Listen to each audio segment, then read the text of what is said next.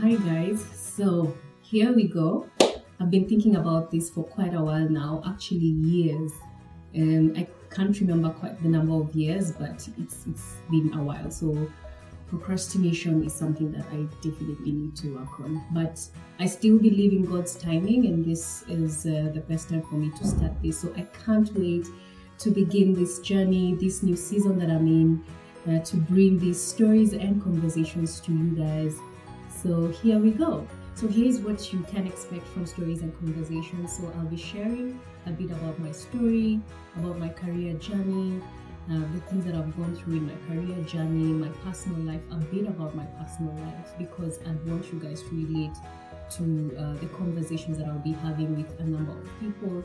I'll also be talking to um, some of the leaders, women leaders that I look up to. So look up for that one. Um, I'll talking about I'll be talking about inclusive insurance. You guys know I'm, I'm passionate about healthcare, so I'll be talking a little bit about that, and I'll also be inviting a number of people to come and you know we do interviews, we have conversations because it's all about stories and conversations. So look out for that and many more. I'm so excited and I can't wait to bring this to life.